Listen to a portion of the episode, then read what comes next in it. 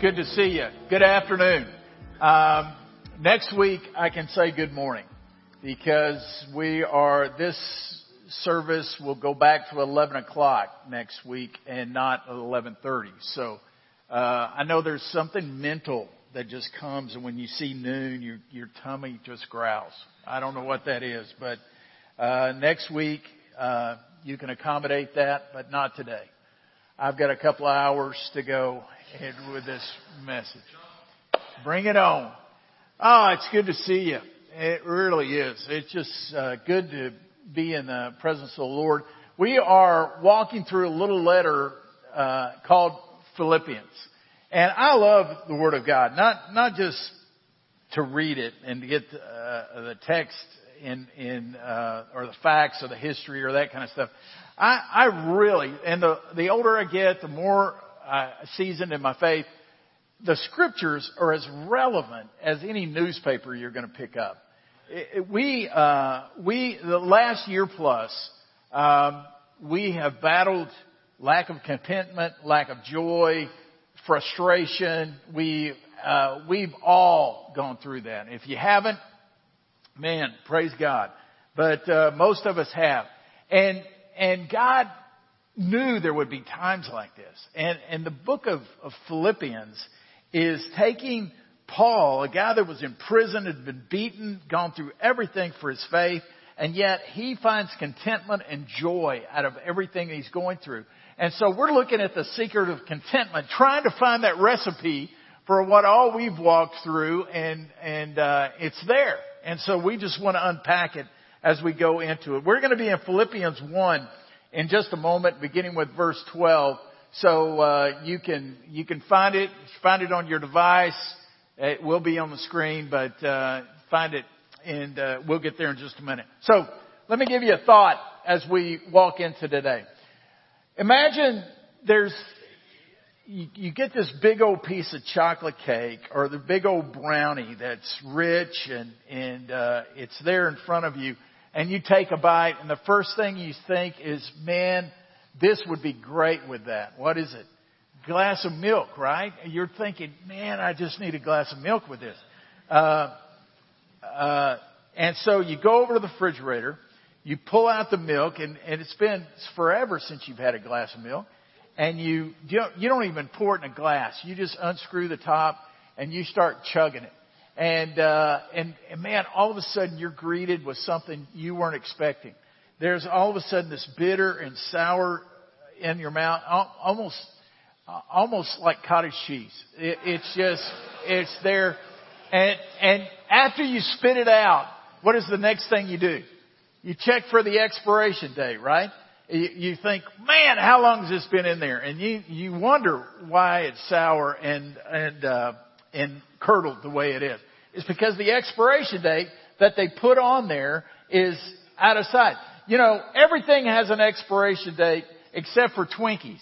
They have not figured the shelf life out of a Twinkie yet because it's not gone stale in, in, in 30, 50 years, whatever. And, uh, but hear me. All of us in this room have an expiration date. We, we have a date, a date out there in the future that uh, we will we will not be here anymore. And I don't say this to be morbid. I, I, I say it because we don't want to think about it. We don't want to even contemplate death. In fact, our culture uh, wants to treat death like it doesn't exist. And uh, they they did a survey in a college campus to see what college kids thought about the most. And so, however they did the survey, and they discovered that number two thing that, that uh, college kids thought of, number two, the most was death. And uh, I'll let you figure out what number one is. Uh, but number two was death. And uh, you know, if you go to a funeral, you go to a funeral I've conducted. One of the things I, I love to use because it's such a a great illustration is, uh, in fact, uh, a few months ago I had a funeral got got to the graveside a little early, and I'm looking on tombstones, and uh, tombstones can tell you a whole lot. But But you look on that tombstone, you've got a birth date, you've got a space or a dash, and then you've got the date of death. And of course, we talk about, you know, what is the most important thing? Well, it's that dash or that space. What do you do with the space between birth and death? But reality is that death date is, is something that we will all face. And, and, uh, Paul thought about, he didn't think so much about death. He thought about the transition from this life into the presence of Jesus. He, I think he thought about that. I think he was waiting Jesus to come back at any moment. But he, he lived out that and he talks about it quite often. But our culture just doesn't want to deal with it. I, I read something the other day. I was looking up some statistics and between the ages of 15 and 35, the number two cause of death between the ages of 15 to 35 is suicide. That, that kind of surprised me.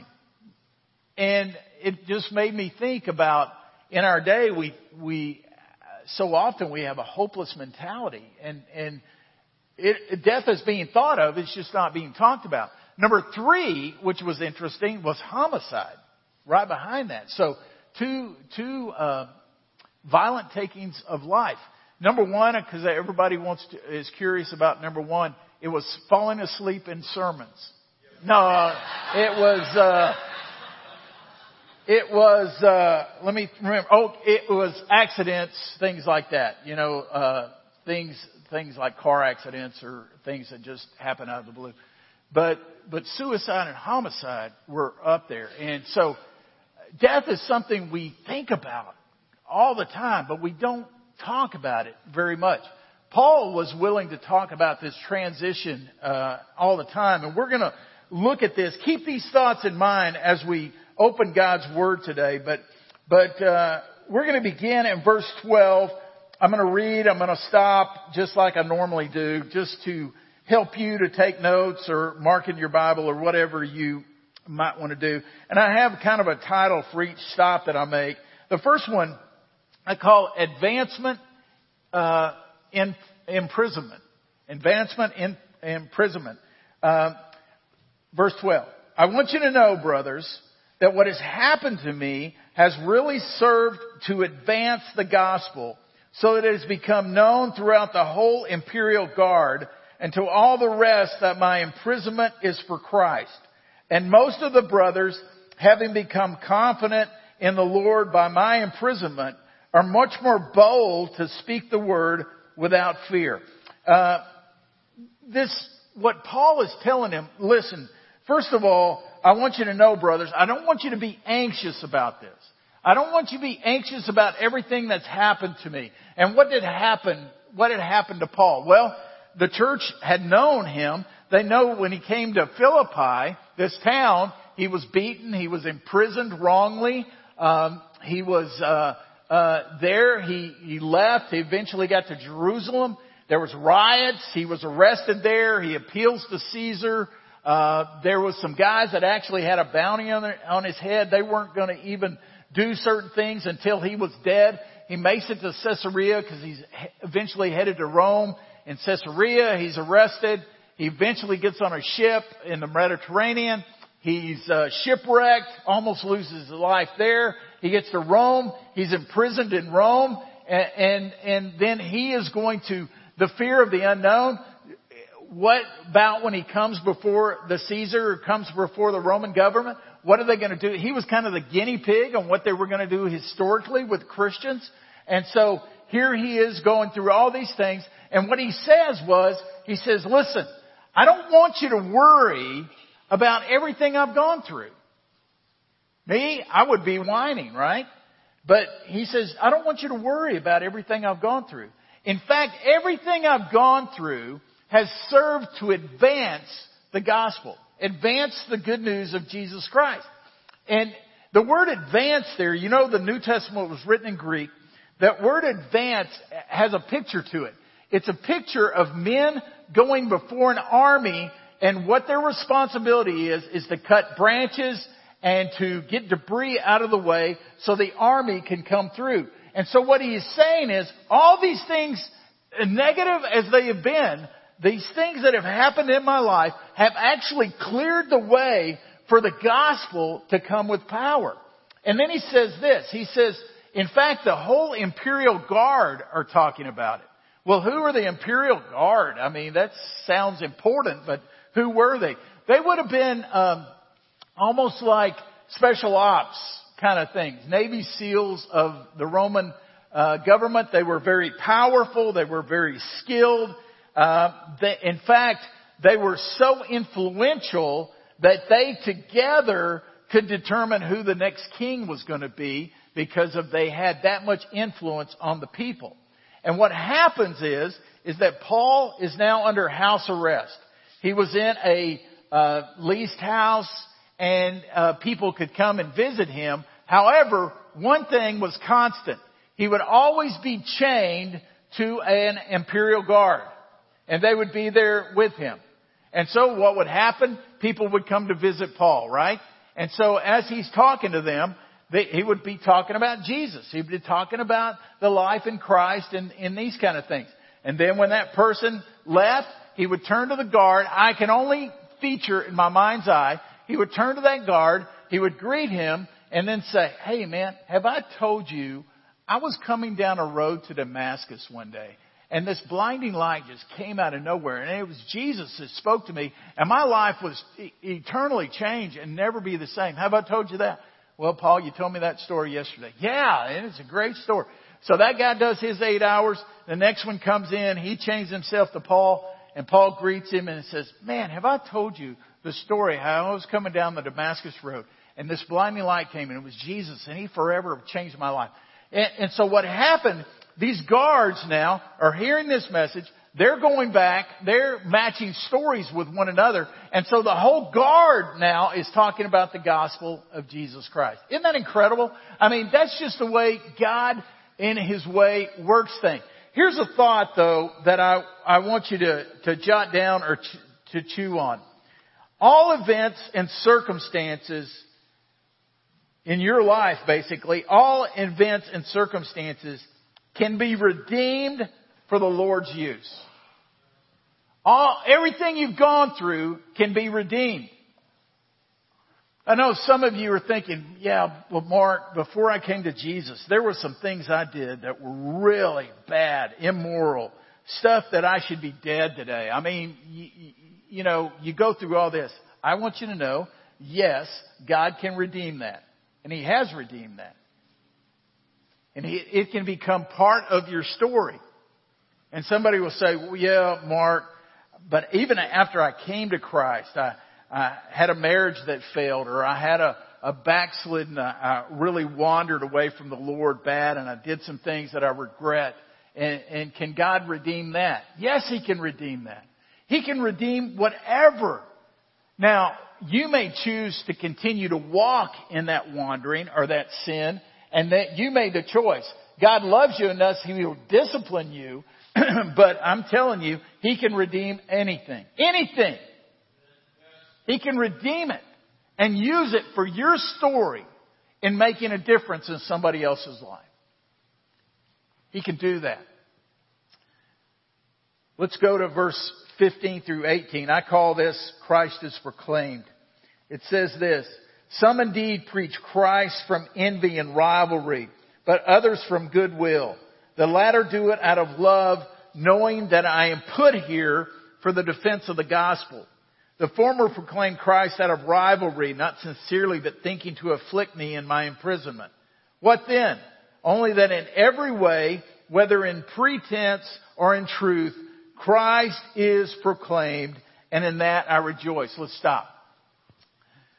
What Paul is saying is, listen, sometimes the gospel is coming from people that instead of Christ advancement are actually looking for self advancement. They're looking to get all the eyes put on them instead of on Jesus, but they are sharing the gospel out here. You know, this exists today. You've got people that maybe are sharing truth, but yet their motives are not sincere and they're uh, almost promoting themselves instead of the gospel.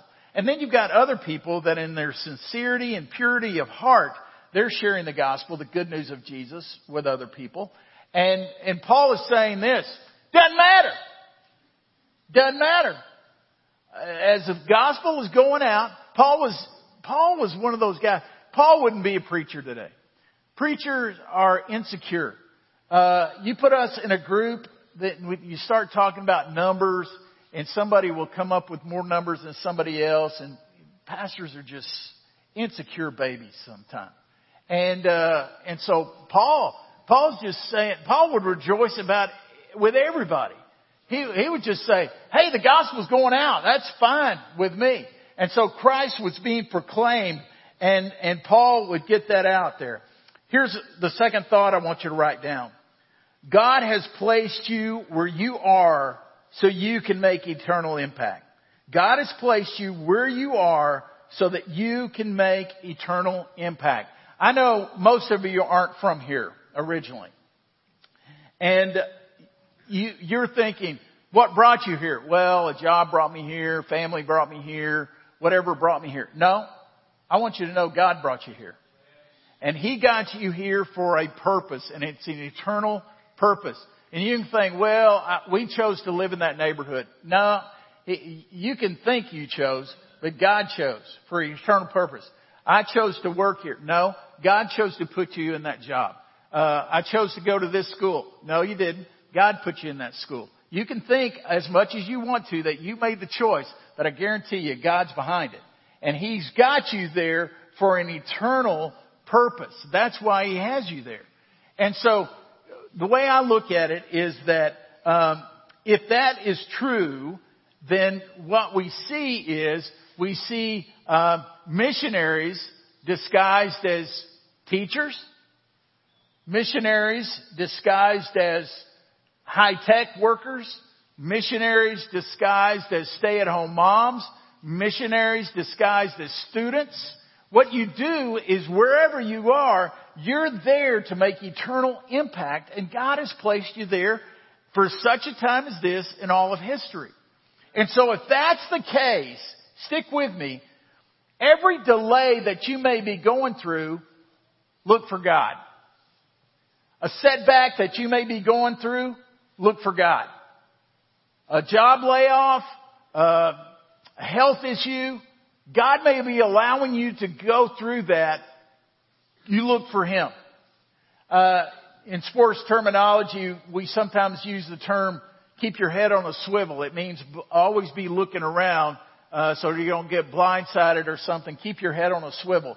Look around. I think as Christ followers, we need to keep our head on a swivel because we want to see God at work, and He works more in the distractions than He works more in the planning.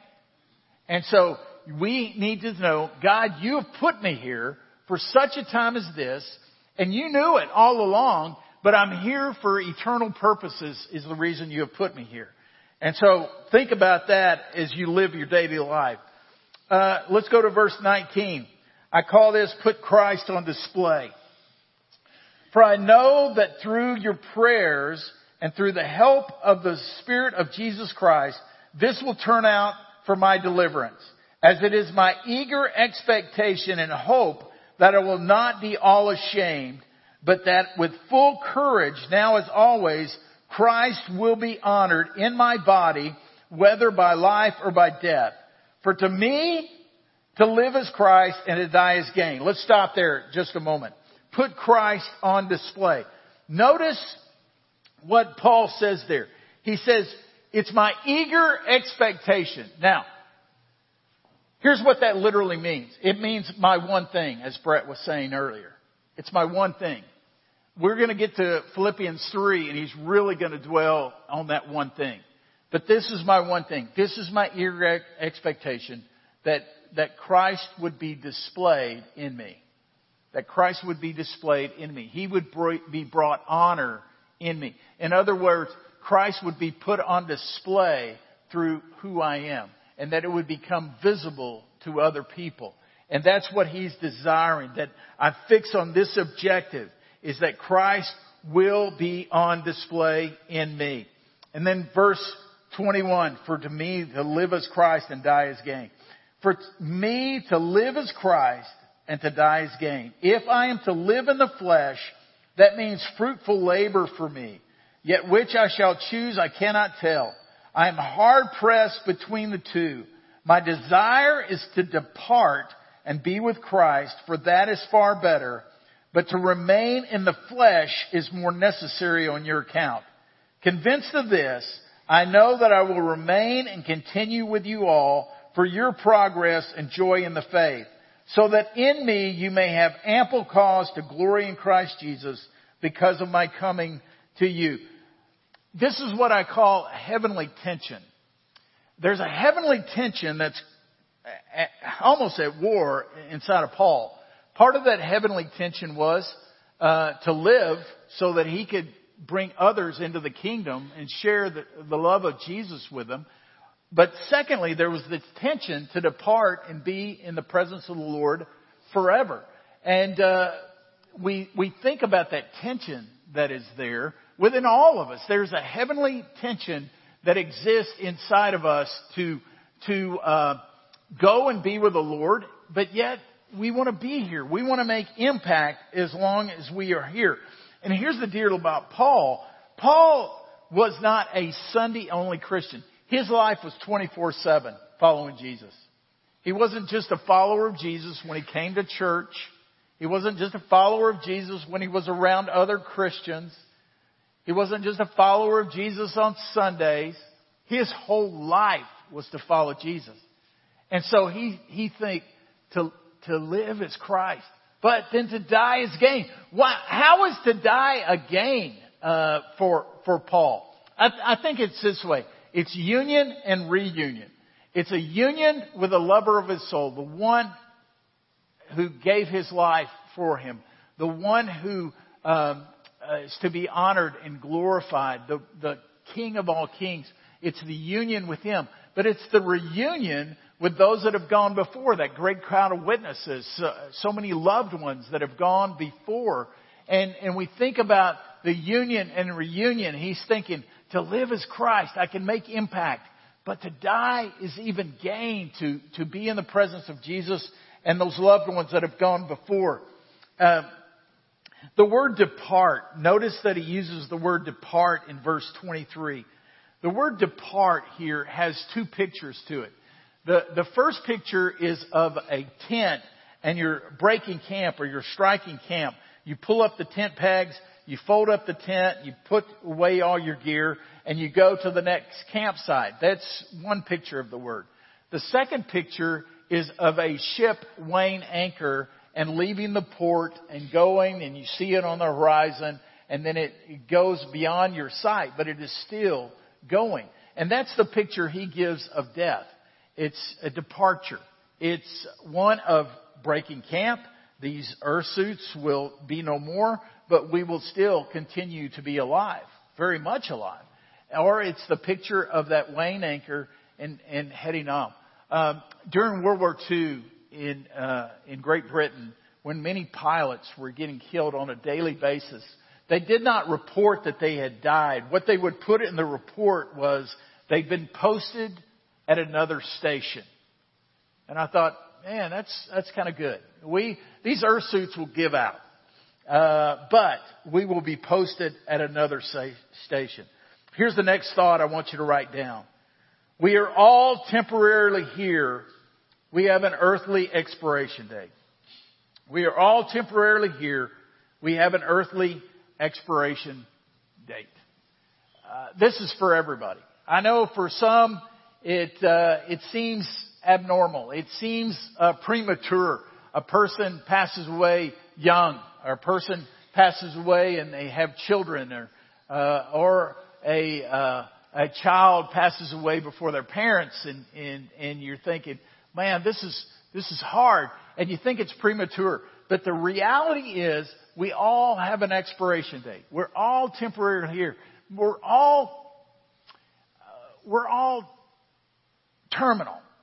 And, and, and I know that sounds as Mark, just say it one more time. You, you're beating us down. But, but it's the truth.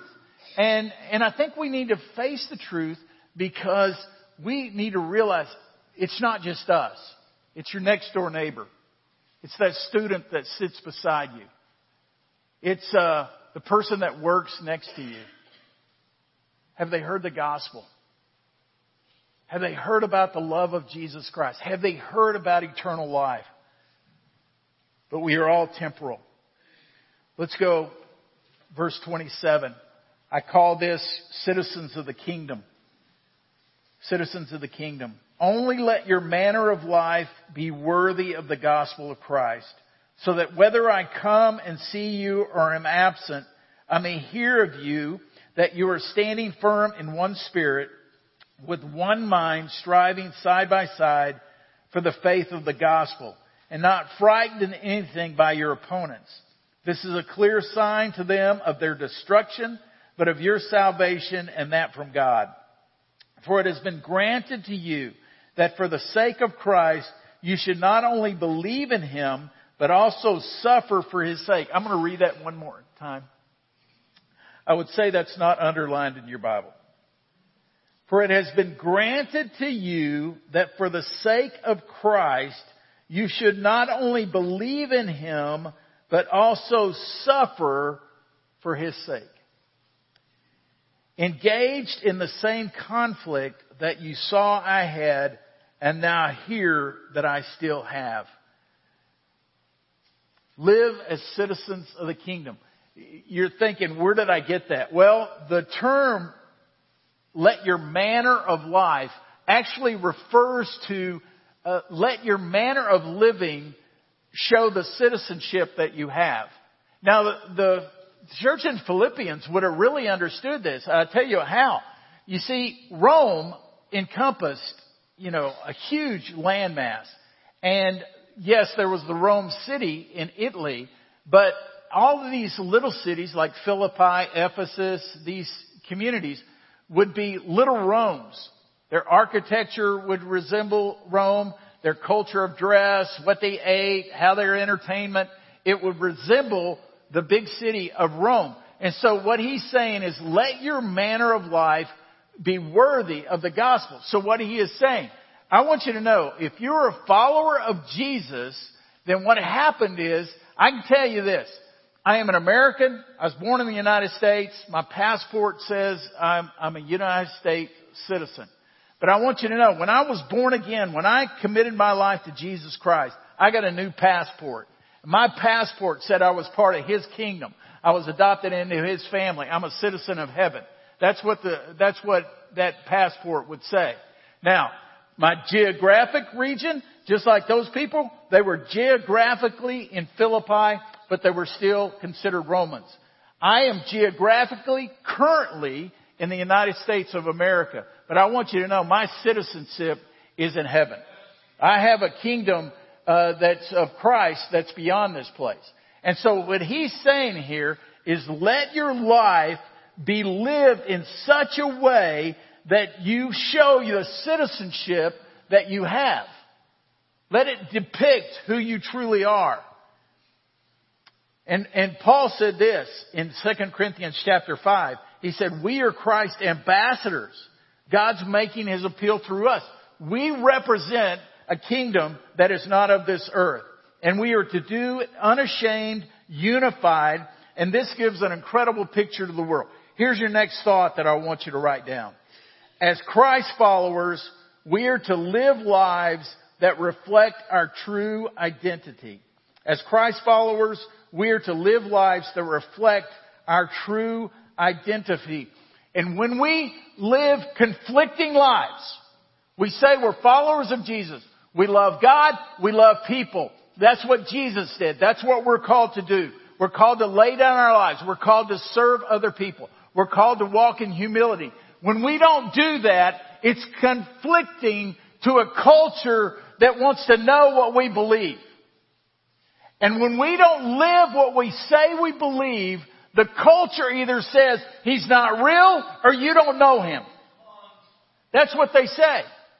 And so we're called to live lives that depict our true identity. And when we don't, the Bible calls it, just like life calls it, it calls it hypocrisy. The word hypocrisy came from the Greek dramas where they would wear masks to display emotions, but they didn't have to have it as an individual. They showed it by the mask. We're, we're a culture of mask wearers. Everybody in our culture wears masks. We have to be careful as followers of Jesus to not display something that is not truth. Do we go through hard times? Yes, we go through hard times. But we want to be authentic and transparent about who we are. And we have our faith in Christ. And so when we do not display that, our culture gets conflicted and they'll never come to Christ. That's why repentance begins with the household of God. That's where it begins.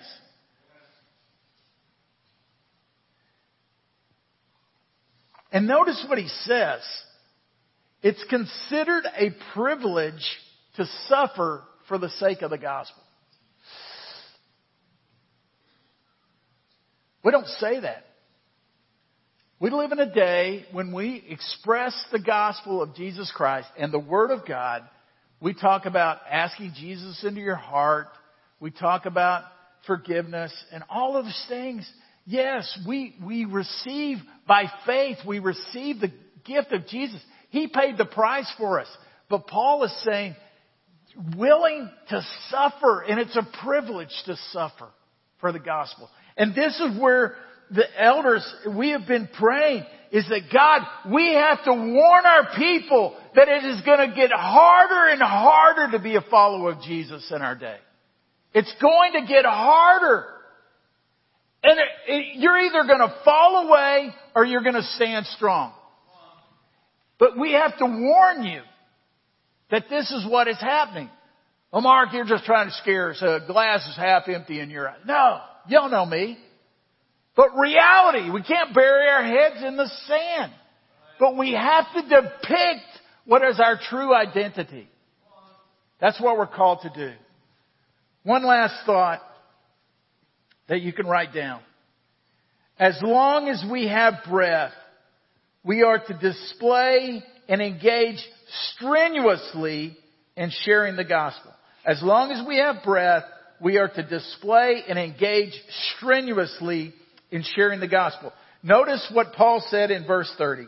He says, you're engaged in the same conflict that you saw I had.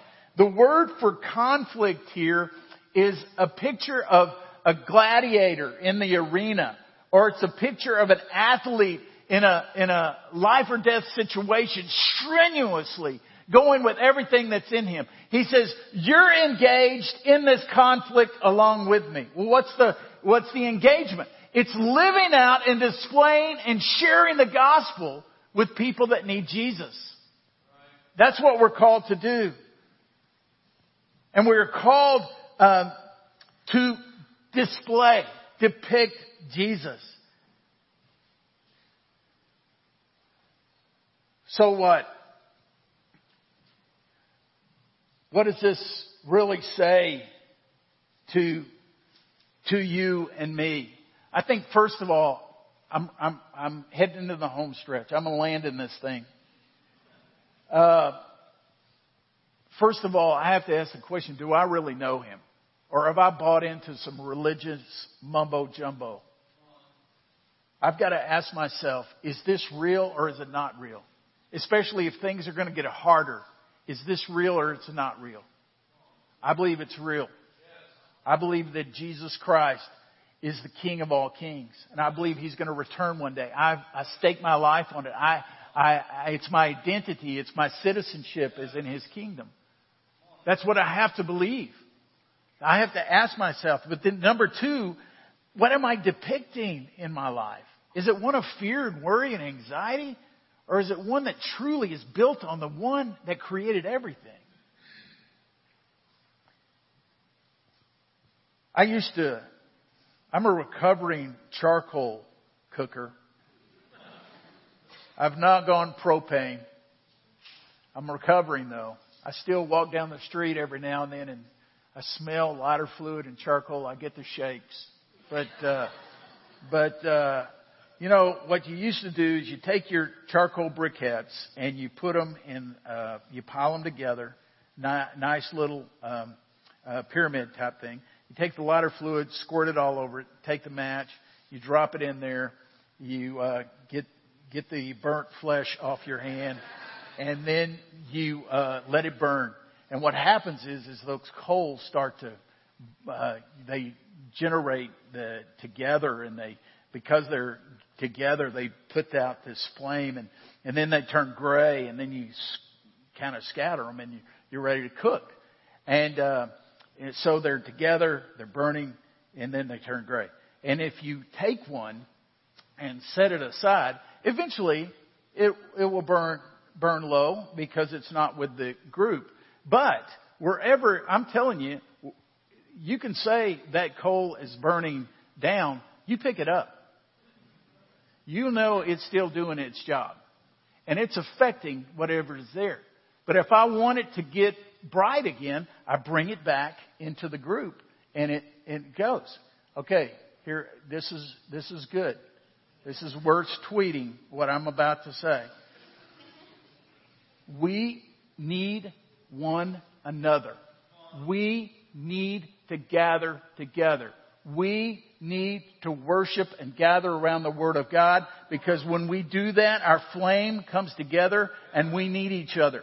But there's going to come a time where that briquette needs to go over to the school. It needs to go to its workplace. It needs to go to its neighborhood. And it's going to burn there and affect there. And then it comes back together and it gets that energy to burn even more. That's what we're called to do. All of us as followers of Jesus.